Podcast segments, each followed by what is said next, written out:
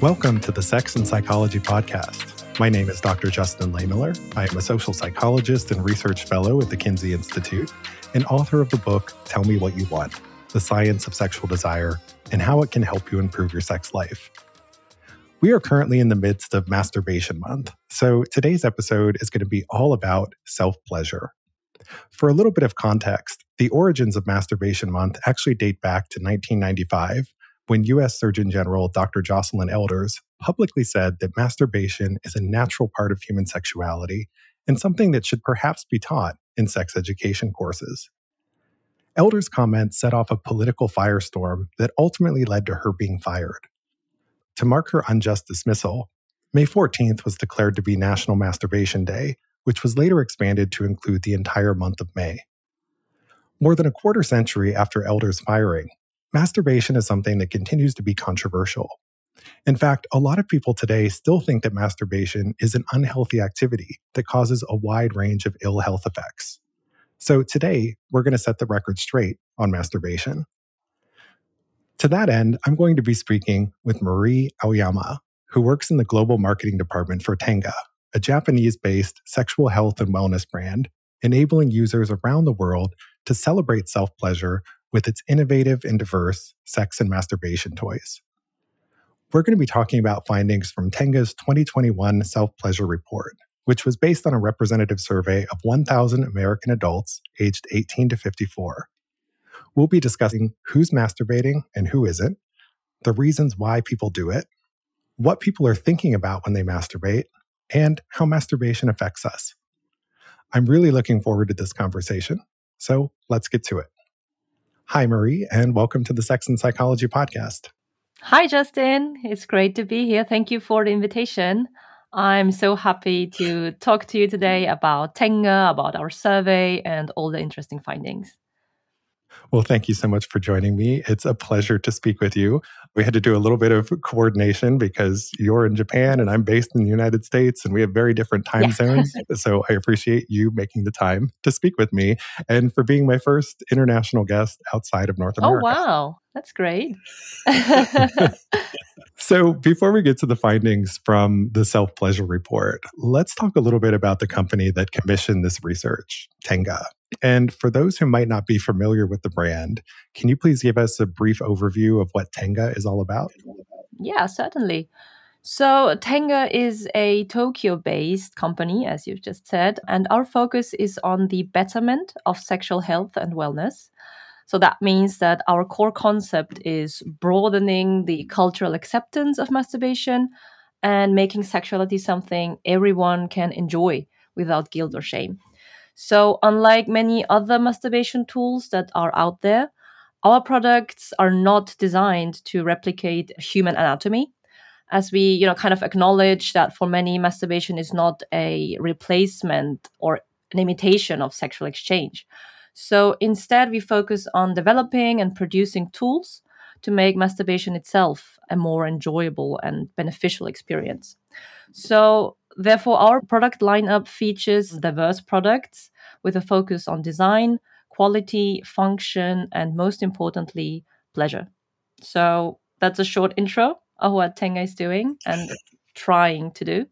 Yeah, so the, the, the baseline is we're trying to like normalize the conversation around masturbation and in particular using sex toys while masturbating and something i like about your line of products is that they look like works of art like they're they're beautiful and you, you wouldn't look much. at them and necessarily think that they're sex toys like i think yeah. a lot of people would look at them and just you know think it's a neat thing to have like it, it's artistic yeah, looking yeah. and they're, they're not really going to know it's a sex toy unless they're familiar with the brand exactly so it looks good, but it's also something that I think, as you said, can make pleasure more accessible to different people because some people might feel intimidated or uncomfortable with something that looks too much like you know real human anatomy or something along mm-hmm. those lines. Exactly. So our goal is to like make lifestyle items. So sex tools mm-hmm. like sex toys should be tools that are integrated into the lifestyle. So that's that's why you said you know our products If you put it on the shelf just right behind me, you wouldn't notice that. That's maybe it's a, it looks like a lamp, for instance. yeah, Some of them do. Yeah. So I'm curious, what drew you to working with Tenga in the first place? And what do people say when they find out that you work for a sex toy company? Because I'm sure people probably have yes. some thoughts on that. Yes, yes. So actually, the thing is, during the first few months of my marriage, you know, the famous end of the honeymoon phase, my husband and I experienced an imbalance in sexual desire, so to speak. So to put it short, I wanted more and he wanted less. So we had this kind of imbalance. And up until then, I've never had issues, hurdles with my sexuality. So, and I've had a, I would say, a very average sex life up until then. I've had a few partners, I've had a few experiences. I, I thought I was well informed about, you know, topics such as contraception, STIs, pregnancies, etc., etc. But this topic was very new for me. So it was the first time for me that I didn't have an idea what to do about it. So, as a millennial, usually what you do when you f- face unknown territory is to search it on Google. but this time I couldn't find like any valuable information. But I knew that I was not the first one to experience this kind of thing in a marriage, in a relationship, whatever, you know. So I started talking to my friends and families and people and to just to get some information, exchange opinions, experiences, to have like objective discussions about it. But the usual reaction I got was like very embarrassed people sitting in front of me and trying to change the subject. You know, I was pregnant at the time, so people are like, "Yeah, yeah, yeah, that's uh, that's yeah, but but you're going to be a mom," you know. Yeah, it's great, but you know that's a different story like being sexually active is like one of the basic human needs you know such as sleeping and eating so not being satisfied with that feels like being on a constant diet or was like sleep deprived so it haunted me and it obsessed I, I got obsessed with it and i couldn't just turn it off you know? So i started to dig deeper and deeper and deeper into this topic until i faced this like massive stigmatization of sexuality that i didn't experience up until then.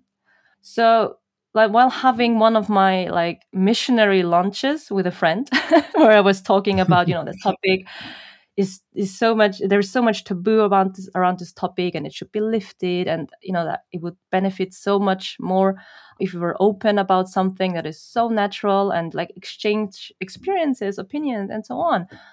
And my friend interrupted me and said do you know tenga because they are exactly trying to do what you have been describing to me while your pasta got cold. You know, they're trying to normalize sexuality, lift those taboos around masturbation and sex toys, and general this, the topic of sexuality. So after that lunch, I went straight home, researched them on the internet again, and during the same evening, I've sent them my CV, and yeah, here I am. that's that's my story. yeah, and as for people, when I when I say that I work for a sex toy company, I say it on purpose. You know, I I go straight and say I work for a sex toy company. I do not explain everything that's like we, I'm working for a sexual wellness company and our aim is blah, blah, blah. I go straight into it. And in Japan, usually because we have a very high brand awareness, people usually know that, ah, yeah, Tenga, but they're not. They're not lewd, you know. They're they're trying to normalize things and da da da. So they they are aware of that. But in Western countries where our brand awareness is not that high yet, I get very surprised eyes. But it's you know it's a nice icebreaker to start like a conversation. But usually when i explain everything people understand and they're like yeah yeah I, I, I can see that this is an important topic. Yeah. Well thank you for sharing that. It sounds like you found a career that's the perfect match for your background and you know what you're passionate about. So i, I think you're a great advocate for expanding and, and normalizing sexual pleasure. And i can relate to you know working in the field of sex research and education, it, it's definitely an icebreaker when people find is, out what I do. and, you know, at first there is that shocked reaction sometimes, but then yeah. next thing you know, they're asking you all of their sex questions. Yes, so. yes. Because usually those people have questions as well. And they're like, oh, finally someone I can talk to about this, maybe. You know, and then they exactly. open up you know, very interesting conversations. So let's talk about Tenga's self pleasure report. Can you tell us why you all decided to conduct a survey on masturbation right now. Mm-hmm. Like, actually, we have started the Tenga Self Pleasure Reports six years ago, back in 2016, as a way to celebrate Masturbation May. So, our very first survey was conducted in the United States only, and it was called the United States of Masturbation Survey, where we surveyed about 1,200 Americans aged between 18 to 74 about their views and habits around sexuality, including masturbation and sex toys. So the aim was to like better understand the Americans' perception of and sentiments toward masturbation and the ways in which they masturbate, the role of masturbation in their relationships, and the views on and, and interest in masturbation tools. So since then, we have surveyed like numerous countries every year and found out about the masturbation habits of people around the world, basically. And one of the key findings, amongst all the other interesting findings, was that you know masturbation is an almost universal behavior. so it, it is, as I said, a basic human need, and everybody masturbates. Like almost everybody masturbates. Yeah, and I appreciate that you take a cross-cultural perspective there and yeah. you know you haven't just looked at one country in the surveys that you've done because when you look at sex and sexual behavior cross-culturally sometimes you see drastic differences in things but it sounds like what That's you're saying is that you know masturbation is one of the equalizers across a lot of the different cultures that you've surveyed yeah so once we asked the question like what is more pleasurable and we listed up a few things like having sex masturbating having a nice meal or you know changing clothes or having a nice bath and so on and so on. So we listed a few things and it was very interesting to see the differences in countries. So in the western countries usually having sex or masturbating ranked very high but in asian countries japan for example like having a nice meal was number one was the number mm. one pleasurable thing for them to do so that seeing that kind of difference was was mm-hmm. very interesting. That is fascinating and makes me wonder a lot of different things. Is is the food just better? Maybe it is. That might be one way to see is to see it yeah. There's all kinds of ways to interpret the findings. So let's talk about some of the key findings from the survey. And you know as you mentioned you know most people are masturbating. There are certainly some people yeah. who don't. And you know it's okay if if you masturbate or if you don't you know it's a personal decision and there's nothing wrong with not masturbating if that's uh, your personal choice and, and decision but yeah. in terms of the people who are masturbating can you tell us a little bit about some of the differences that you see across groups so for example how does masturbation practice vary across gender and sexual orientation yeah, yeah, definitely. So our survey data gathered over the past six years in the United States show that a strong majority, so over 85% of Americans, have masturbated before. And this 85 ish number has been a constant number over the past six years. But, like, interestingly, for example, the Spanish, British, and Germans tend to do it even more. so they are on a constant 88 to 95% over the past few years. So that's also very interesting. And in terms of sexual orientation, yeah, interestingly, data shows that men and LGBTQ plus identifying Americans are more likely than other groups to masturbate. And they mm-hmm. also tend to start younger. So the average age for those two groups, I would say, is around 18 years on average. The American average in general is around 14.5 years old. And the average age for women to start uh, masturbating is around 15.8 years. So the women tend to be a little bit slower, like slow starters. Yeah, but in general, we can see across the board that everyone's masturbating. And in terms of generation, yes, definitely a difference. So older generations tend to have masturbated like less you know there, there are lesser people in this generation compared to younger people. So there are more millennials and generation z's that have masturbated. Mm-hmm. and that makes sense and it lines up with the broader scientific literature on masturbation. And i should say that you know you all are working from nationally representative samples, which I think is great because that's mm-hmm. the best kind of data you can have to draw meaningful conclusions about what's really going on. And the fact that, you know, the findings from your surveys triangulate really well with what we see in the broader literature says, you know, hey, there is something to this because it's you know telling us similar information to to some of these other studies but you're also collecting additional information that in some cases hasn't been asked before on other surveys which is why i think that your work makes a valuable contribution to all of this so, since we're on the subject of masturbation, you know, we talked about how it's something most people have done before, but how has it changed over the last year?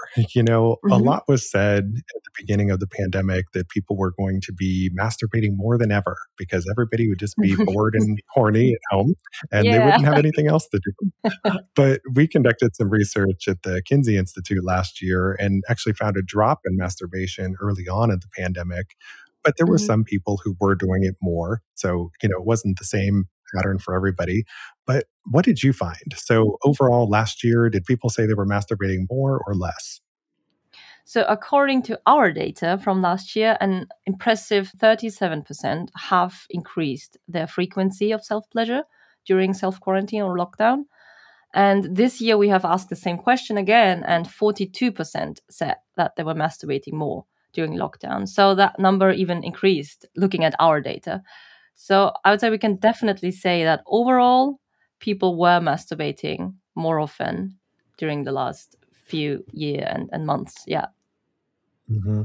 Yeah. And sometimes different studies will show different things. So, for example, in the Kinsey Institute study I mentioned, we had a convenient sample of a couple thousand American adults who were recruited through social media. But you know the fact that you were looking at a nationally representative sample and tapping into some groups that we weren't looking at tells us something that's a little bit different so that's why it's important to you know try and put the pieces together but so what you're saying is that you know for a lot of people there was an increase in masturbation during the pandemic yeah. um, which you know to some extent supports some of the predictions that were made at the beginning but it wasn't universal across the board mm-hmm. and we'll talk more about that in just a second. So, you know, when you compare your year over year data, there was this interesting gender difference that popped out where you saw that the number of women who said they were masturbating weekly during the pandemic actually decreased from the year before.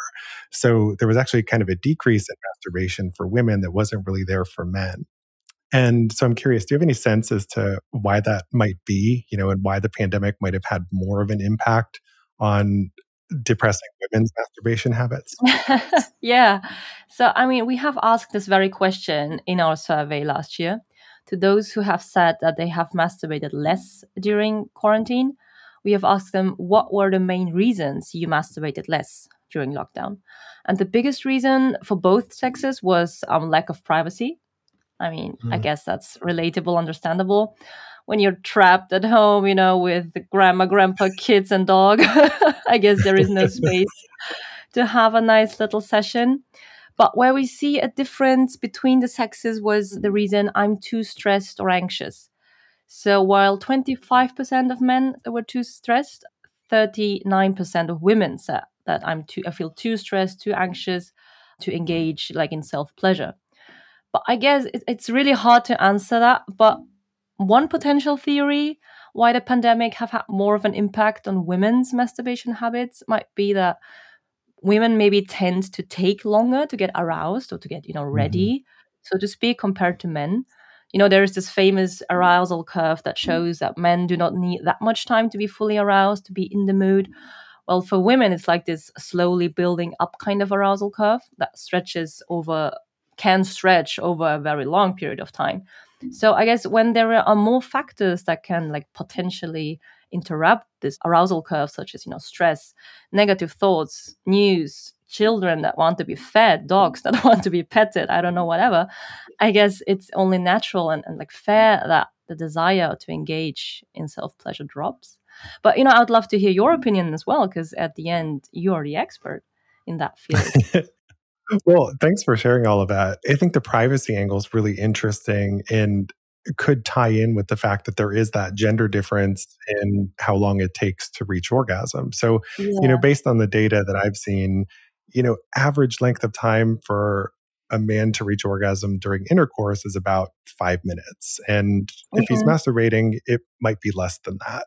It could also be more if he was, you know, watching pornography and wanted to have an extended session or something like that. But, you know, basically, it's something that could be accomplished in just a couple of minutes for the average yeah. man. Whereas mm-hmm. for women, when you look at the research, it's it's closer to 15 minutes to reach orgasm, and that's with effective stimulation, whether it's you know with a partner or not.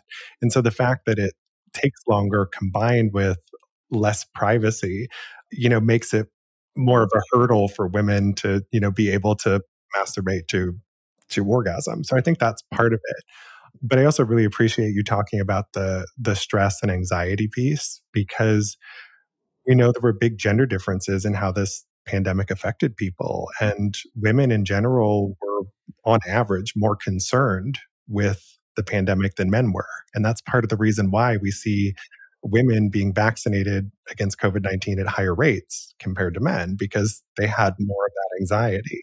And so, if they were more anxious, we know that that can push down sexual arousal and desire. But then there's also the fact, the other thing which is that women were kind of disproportionately burdened with a lot of things around the house during the pandemic, where there were more yeah. household childcare, homeschooling, and other responsibilities that fell on women, which can heighten stress and I think lower sexual desire and masturbation. So I think kind of the confluence of all of those things is probably what explains that effect. Yeah, yeah, yeah. That's a very good point. Yeah. I agree. yeah, it's it's super interesting stuff, and it's something we, that we definitely need more research into to you know really better understand what was happening and why there was this differential impact on men and women. So we have much more to discuss, including sex toy use, common myths about masturbation, and so much more. But first, a quick break for a word from our sponsor. Promescent has everything you need for amazing sex, including their signature delay spray which has been clinically shown to help men increase their stamina in the bedroom. It has target zone technology, which allows you to desensitize only the areas you want and customize it for your body.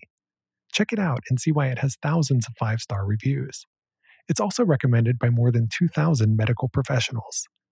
Promescent offers a number of other sexual wellness products, including their VitaFlux supplements, female arousal gel, and line of personal lubricants that come in water based, silicone, and organic varieties. Promescent offers a 60 day money back guarantee on all orders and free shipping on orders over $10. Also, all orders come in discreet, plain white bubble mailers to guarantee privacy. Learn more and place your order at promescent.com. That's P R O M E S C E N T.com. And we're back. My guest today is Marie Aoyama, who works in the global marketing department for Tenga. Let's talk about sex toys, Marie. So, a lot of retailers reported a surge in sex toy sales during the pandemic. So, in your survey, did you find any changes in sex toy usage last year? And also, if you happen to know, did Tenga see a rise in interest in their products last year as well? Yeah, so that's my favorite topic. so, according to our data, quarantine definitely spurred sex toy purchases, mainly motivated by stress relief and free time. So, last year's report showed that 10% of US adults purchased additional sex toys in anticipation of self quarantine. And this year, it was like 36% that were using more sex toys during lockdown. And 28% of sex toy users bought a new sex toy in the past year. So, boom, there you have it. And among those motivations for using sex toys included to help me cope with stress, anxiety, and uncertainty. I was ranking the highest with 37%. I had more free time was also 37%, and followed by I was bored which I guess is mm-hmm. also a legit reason to use sex toys. so we can definitely see that people were using more sex toys and that many of them actually used them to cope with stress and boredom. as for us, as for Tenga, we saw an inevitable increase in our online sales. But our brick and mortar store partners were, and some still are, facing tough times because, you know, shops had to be closed so, to sum it up, it's like one channel increased while the other one suffer. So for us, it's kind of like it's it's a balanced out situation.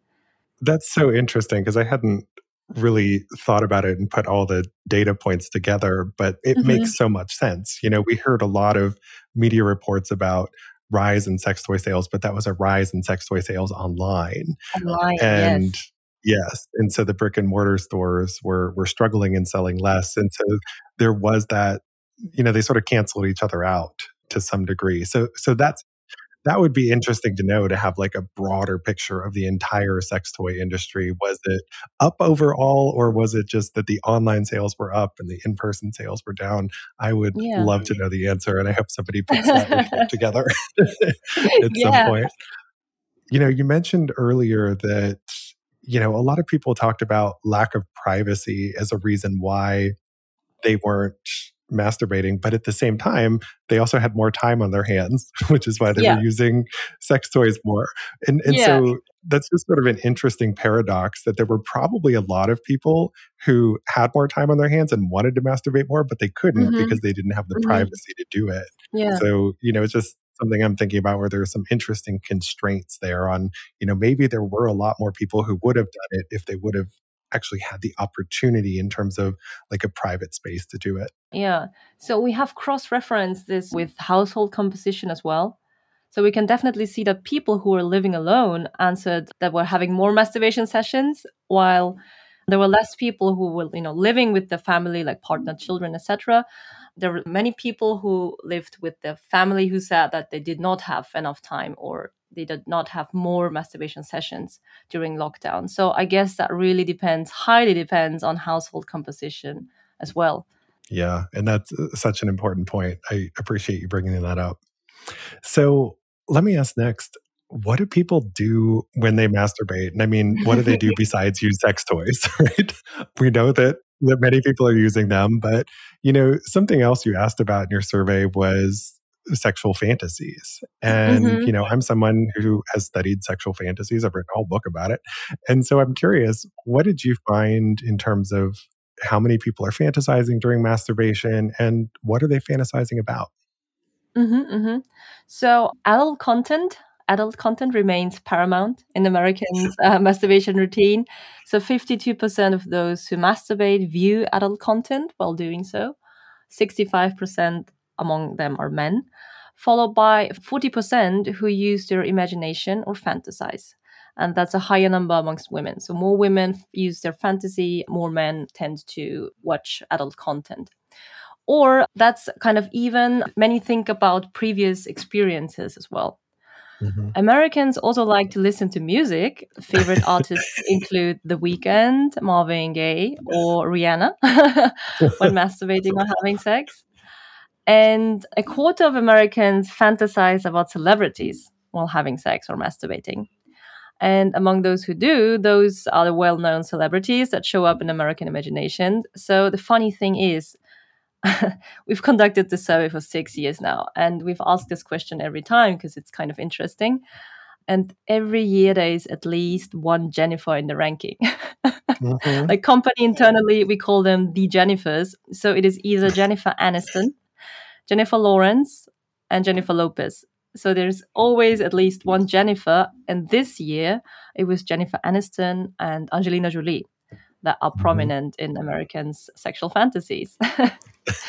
yeah. That's interesting. And it lines up so well with the research that I've done on sexual fantasies. So, the book that I wrote, it's called Tell Me What You Want. I surveyed more than 4,000 Americans about their sexual mm. fantasies. And one of the things that I asked them about was, you know, who are the people who appear in your fantasies? And yeah. I did find that a lot of people had fantasized about celebrities. And when I looked at, you know, who are the celebrities, there were a lot of Jennifers on that list. And I believe Jennifer Aniston and Jennifer Lawrence were both yeah. in the top five. I'm sure that this also varies from you know year to year based on you know what are the trends in pop culture but i think that that shows the influence that you know culture has on our sexual fantasies because it establishes these standards of you know what is beautiful attractive and sexy and then that yeah. sort of feeds into our sexual fantasies in some way I also think it makes total sense that you find that men are using porn more than fantasy during masturbation, whereas women mm-hmm. are using more fantasy than porn. Yeah. That's that's a really cool finding that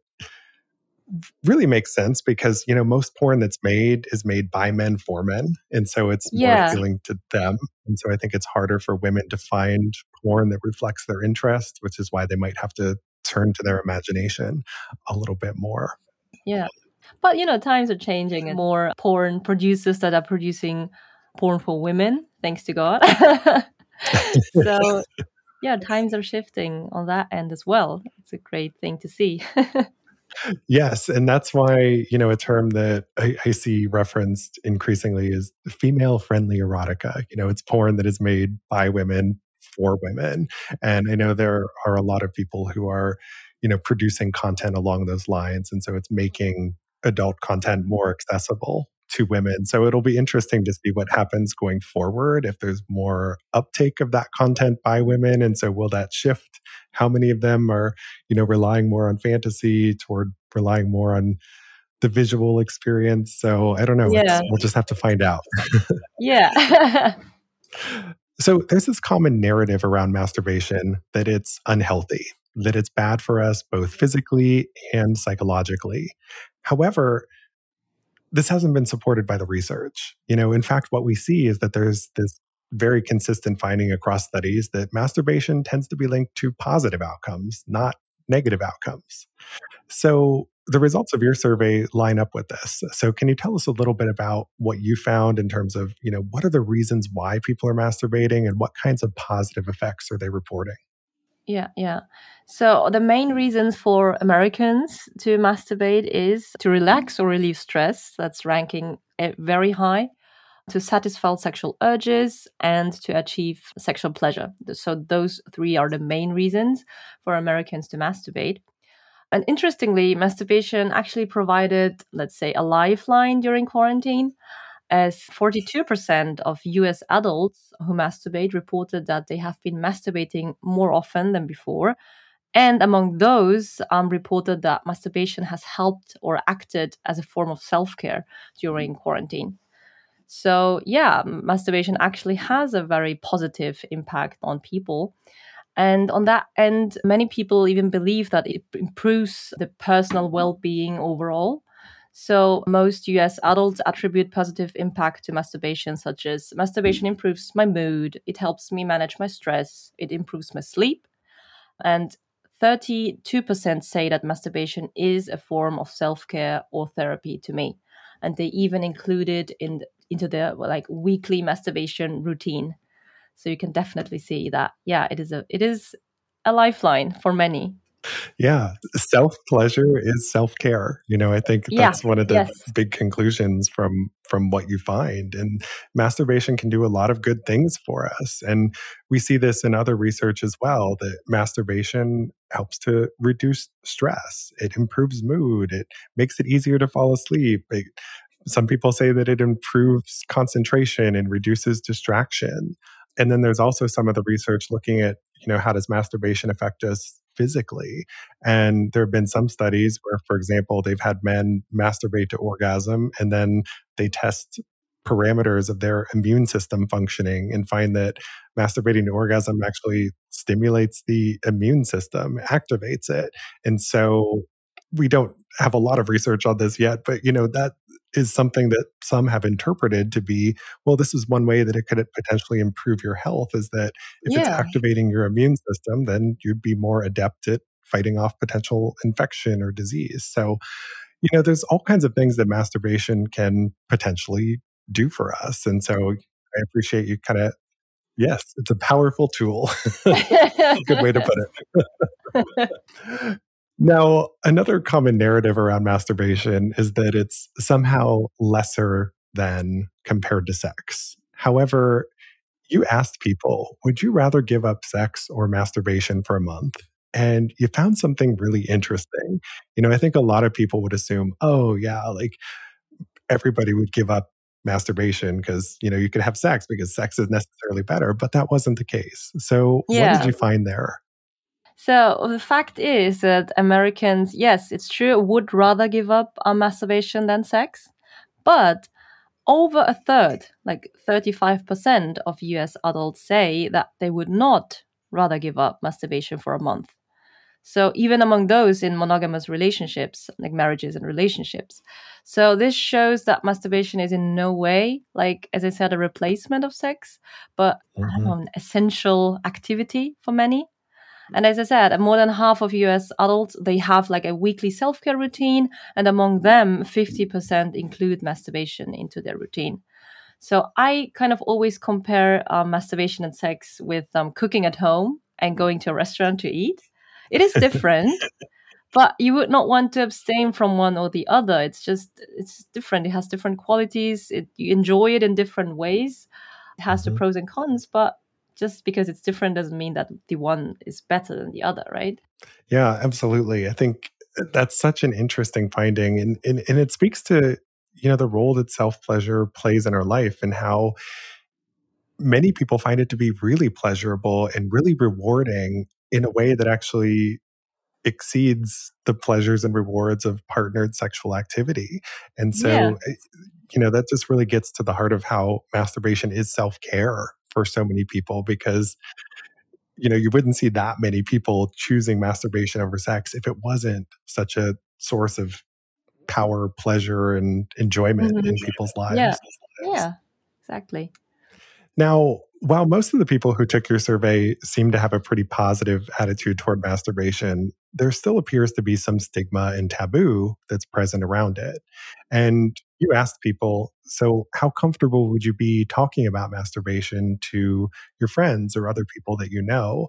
So, how many people said that they would or would not be willing to discuss masturbation with their mm-hmm. friends? Mm-hmm. So nearly three quarter said that society would benefit if people were more open in discussing sexual topics such as masturbation. However, fear may want to take the first step. So it was 60% that feel comfortable talking about masturbation with their close friends or partners. And we can see that millennials and LGBTQ plus um, identifying Americans and current sex toy users are most likely to report openness to talking about masturbation. Yes, mm-hmm. in last year's re- report, for example, we have asked people in relationships, and we found out that they're most comfortable, they're more comfortable discussing mental health and salary, money, more comfortable discussing that than masturbation or using sex toys. So we can still see a gap between like intention when you say, yeah, it is important, but you know, and action. Yeah, that makes total sense, especially to me as a social psychologist, that what mm-hmm. people say is important isn't necessarily reflected in their actions and behaviors. And, you know, so the fact that, you know, in your survey, you found that 40% of people said, I would not be comfortable talking about masturbation with close others. And that you also find that lots of people in relationships say, you know, I'd rather talk about money or something yeah, else yeah. than, than talk nice. about self pleasure. Yeah, it means there is a lot of stigma that's still there. People still feel that it's a taboo topic of discussion. So, you know, I think that leads to the really important question of, you know, what can we do to, you know, help further break some of those taboos around masturbation and encourage more open discussions about it? Yeah, so like I believe that, you know, the most important thing is to just keep on talking about it seriously, objectively, collectively, politically, or even anecdotally or in a funny way you know to share experiences as i said earlier and it's also important to like create platforms to do that. It's easy to say let's talk about it but you have to actually have platforms like online or physical um, to talk about it. What i also think that is important is the way we speak about something like which words we use the language and the tone we use makes a big difference.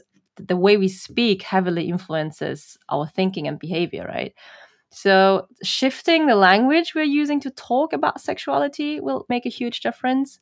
So, if we, for example, keep on using like encrypted language to describe body parts, not only to children, you know, when explaining body parts to them, but also amongst adults, you know, like talking about down below or that thing or doing it, you know, the, the kids will learn that this is something lewd and forbidden, but as a, we adults even like reinforce the, the the idea that this is something taboo and stigmatized but yeah mm-hmm. so what i also think is very important is you know a sex education at schools of course but also how mainstream media treats and shows this topic might play a big role in further like opening this conversation so i believe that we need more you know funny yeah educational series such like sex education by netflix mm-hmm. like that one was a very good one it was educational but very entertaining and fun and so things like that will help to opening up the conversation is what i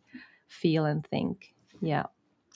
Yeah i loved the show sex education and it's funny because i i often don't watch shows that deal with sex issues because as a sex researcher and educator it feels like work for me to watch a tv show that's about sex. You know, like at the end of the day, like sex is the last thing that I want to think about because I've just been talking about it all day long. All day, like, give me yeah. a break from sex just for a little bit.